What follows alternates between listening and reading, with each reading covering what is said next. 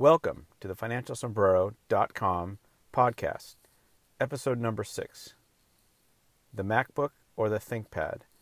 Which is the best starter business laptop for you? All right, so in previous episodes, I've talked more about personal finance education, some of my views on investing and real estate.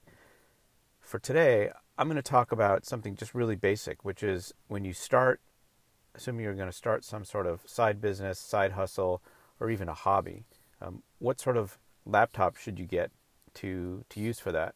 So obviously, a lot of us have jobs. We work for companies. You don't want to commingle your your work that you have at your company laptop with your side hustle or hobby work. It just doesn't make sense.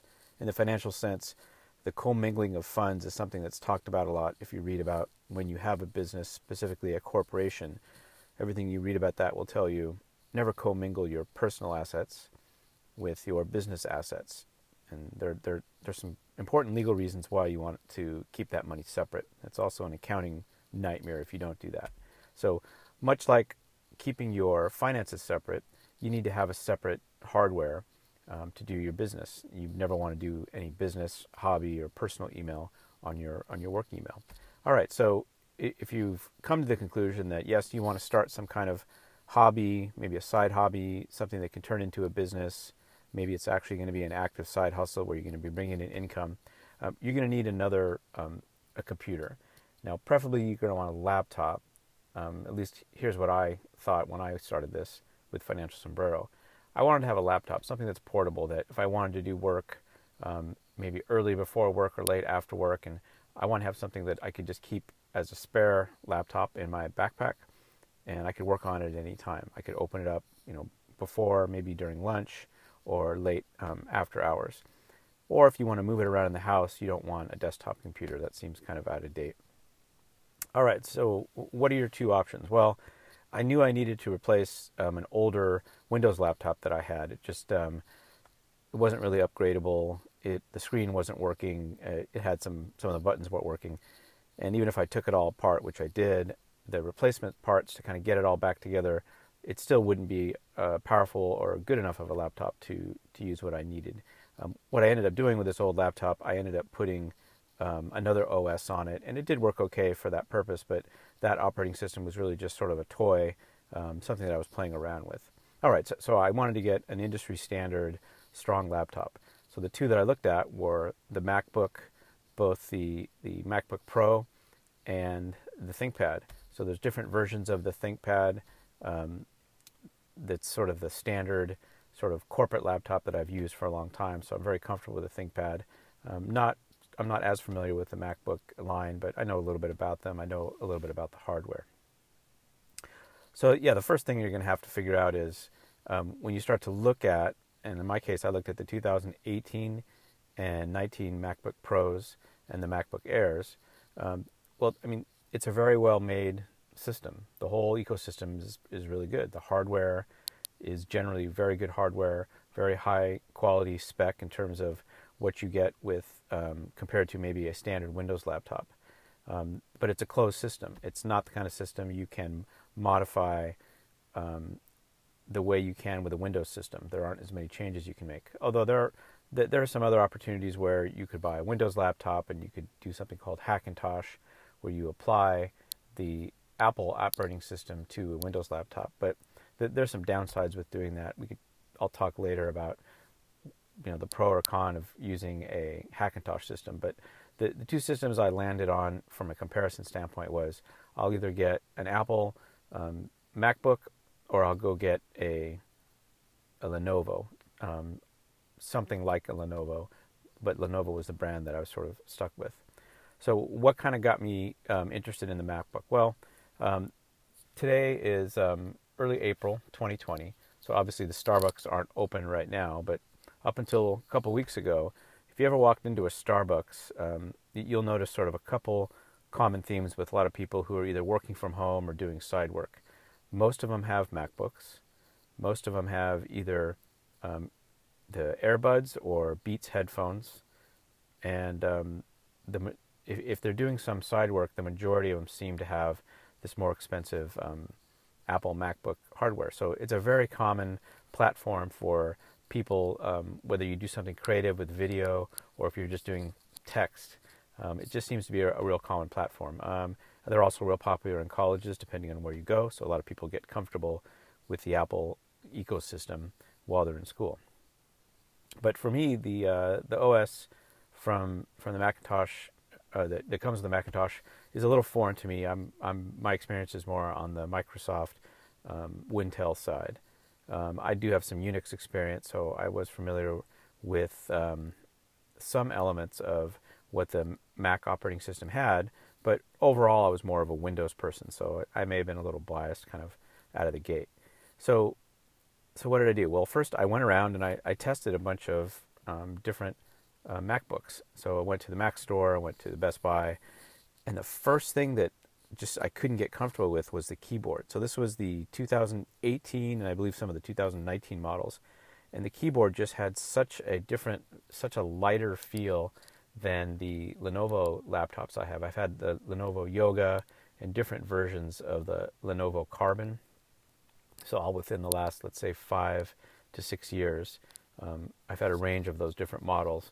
Um, I couldn't, I couldn't seem to get used to the keyboard of the MacBook, and I've, I've been told that once you just own it for a while, you'll get used to that lighter keyboard feel. But in my case, I, I tried several times to just write a full paragraph, kind of um, the way I would write a paragraph on any lap, any sort of um, keyboard, and I just couldn't get comfortable with it. And um, I imagine if I had stuck with it a little bit longer, I think I sat in the Apple Store maybe for 20 minutes and just rewrote a couple paragraphs over and over, and uh, I just couldn't get the speed and the the comfort that I um, that I would normally get with my with my Wintel laptops. But I'm the, let's not sort of uh, take it away. I mean the the keyboard is one thing. The system is really really nice. Um, some of the MacBook uh, Pros I looked at had a new type of um, kind of option bar at the very top, and it's a very nice feature. You could you could set it to have different functions right available to you instead of a physical button. You have this sort of um, uh, almost like plastic. Um, I don't know what it's called, but uh, essentially a, a, set of buttons you could have up above your keyboard. And I, I, thought it was great. I mean, I really was tempted to just pick this one up. I think they were having a sale at the time. The MacBook Air was somewhere around thousand dollars. The Pro, the MacBook Pro that I liked was closer to twelve hundred, maybe thirteen hundred out the door. So it was, um, you know, I, a little more money than I wanted to spend on a side project. So I I left for the store thinking I needed to look at some more options. So so what did I do? So since one was closer to twelve hundred dollars, I thought maybe I could find a less expensive Lenovo option since I've used the Lenovo laptops at work for so long. So I did what uh, what most people do. I just went on OfferUp and Craigslist. Ended up finding more on OfferUp, and OfferUp is is essentially like a Craigslist. And I've looked for sort of used um, alternatives to the MacBook. So most of them were ThinkPads, and I saw they were about maybe three to four hundred dollars for maybe the five-year-old models, six, seven-year-old models, getting even less. Um, and here's what's interesting: a lot of people I found that were selling these were sort of bulk buyers. So th- these are guys and gals who buy a whole group. Maybe they buy a box of ten of these used Lenovo's. Usually they buy them from a corporate client or a reseller who's who's bought 10 from a corporate client.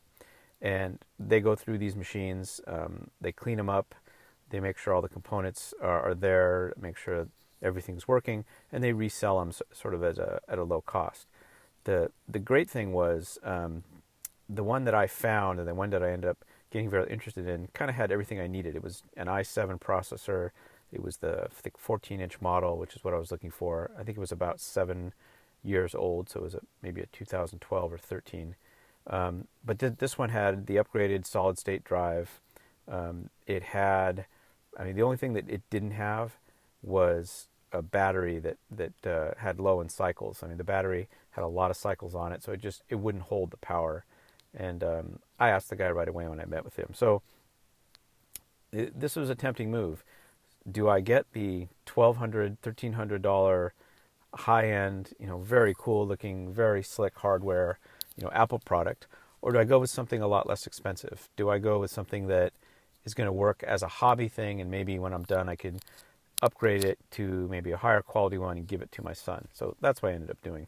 So um, the it, the reseller of this, it was a typical sort of OfferUp thing. I met him at a Starbucks um, near, kind of in between both of my work and I think he had worked from home, uh, kind of repurposing these these MacBook or these uh, uh, laptops. So I met with him. I think his ad was something like four hundred dollars. Um, I ended up you know, negotiating it down to three hundred dollars because I recognized that the battery would have to be re- be replaced. So I walked out with a three hundred dollar laptop that the battery would only stay charged for about an hour, but I knew that was something I could fix. So the first thing I did when I got the laptop home, obviously, um, if you've been doing this for a while, the first thing you do when you buy one of these products is you take it apart. So I disassembled it, looked at all the components, made sure, um, looking up closely under more of a of a glass, um, that there wasn't anything in there that was extra dirt, extra corrosion, and it looked pretty good. Um, the only thing was the battery, even though it looked great, it just wasn't holding the power. So, like anything, you know, I did my first check, look at Amazon just to see if they have that battery. And sure, Amazon will sell you a battery for that model laptop I have for $150. So that's where a lot of people would go and they would just sort of pick it up. I obviously knew that there was probably a cheaper alternative, and I did. I ended up finding that same Lenovo battery replacement um, coming from China, which was interesting, for $42. And I figured, well, what do I have to lose? I don't want to spend 150 and um, chances are a lot of people had purchased batteries from this company. Um, so I, you know, plumped down $42 to buy the battery replacement, um, tracked it. It took maybe a week, but I eventually got my battery. Um, once I installed that battery, I now had a really slick touchscreen Lenovo, um, pretty high quality in terms of components and usage um, laptop, and I was ready to go. And I didn't have to spend the twelve hundred dollars. So in the end, this laptop cost me three hundred and forty-two dollars. Um, that that was sort of the total price. So m- maybe a fourth of the price of the really nice MacBook Pro. Um, depending on um, how much time I'm going to spend on the channel recording, um, I might want to have some video cap- video recording capability, which some of the Mac software um, that comes native and that you can get for the Mac products um, is sort of a common, it's a staple for people who do any sort of um, audio and video editing. So at some point, maybe I'll trade up to that. For now, I got to say I'm really happy with my sort of lower cost purchase. Um, I realize it's not a perfect laptop, but it does pretty much everything I need it to do at this point. So if you're looking at getting a used laptop to sort of start your side hustle, start business, um, I would really look at cost first because if you're not making money on this side hustle, um, there's just no reason to spend a lot of money to get it going. Um, I know that's counter to what you hear from a lot of entrepreneurs. They always say invest in yourself, you know, buy the products you need, buy the classes you need, buy the services you need. But this is a case where most of what I need to do, um, I can do on this laptop, and I'm really happy with it. Well, I hope this helps um, if you're looking for making that decision on a brand new MacBook versus another platform. Um, in my case, I stuck with you know the common staple that I know, which is the Windows platform. Looking forward maybe to upgrading to the Mac platform down the road. Um, let me know if this helps. Please send me um, any questions you have. Thank you for the feedback that people have sent thus far. Um, it's really, really helped. Yes, I'm working on sort of um, on the uh, recording side of things, getting the audio a little bit better. So to the folks that sent me those um, those comments, I really do appreciate it. And I'll talk to you next time on financialsombrero.com podcast.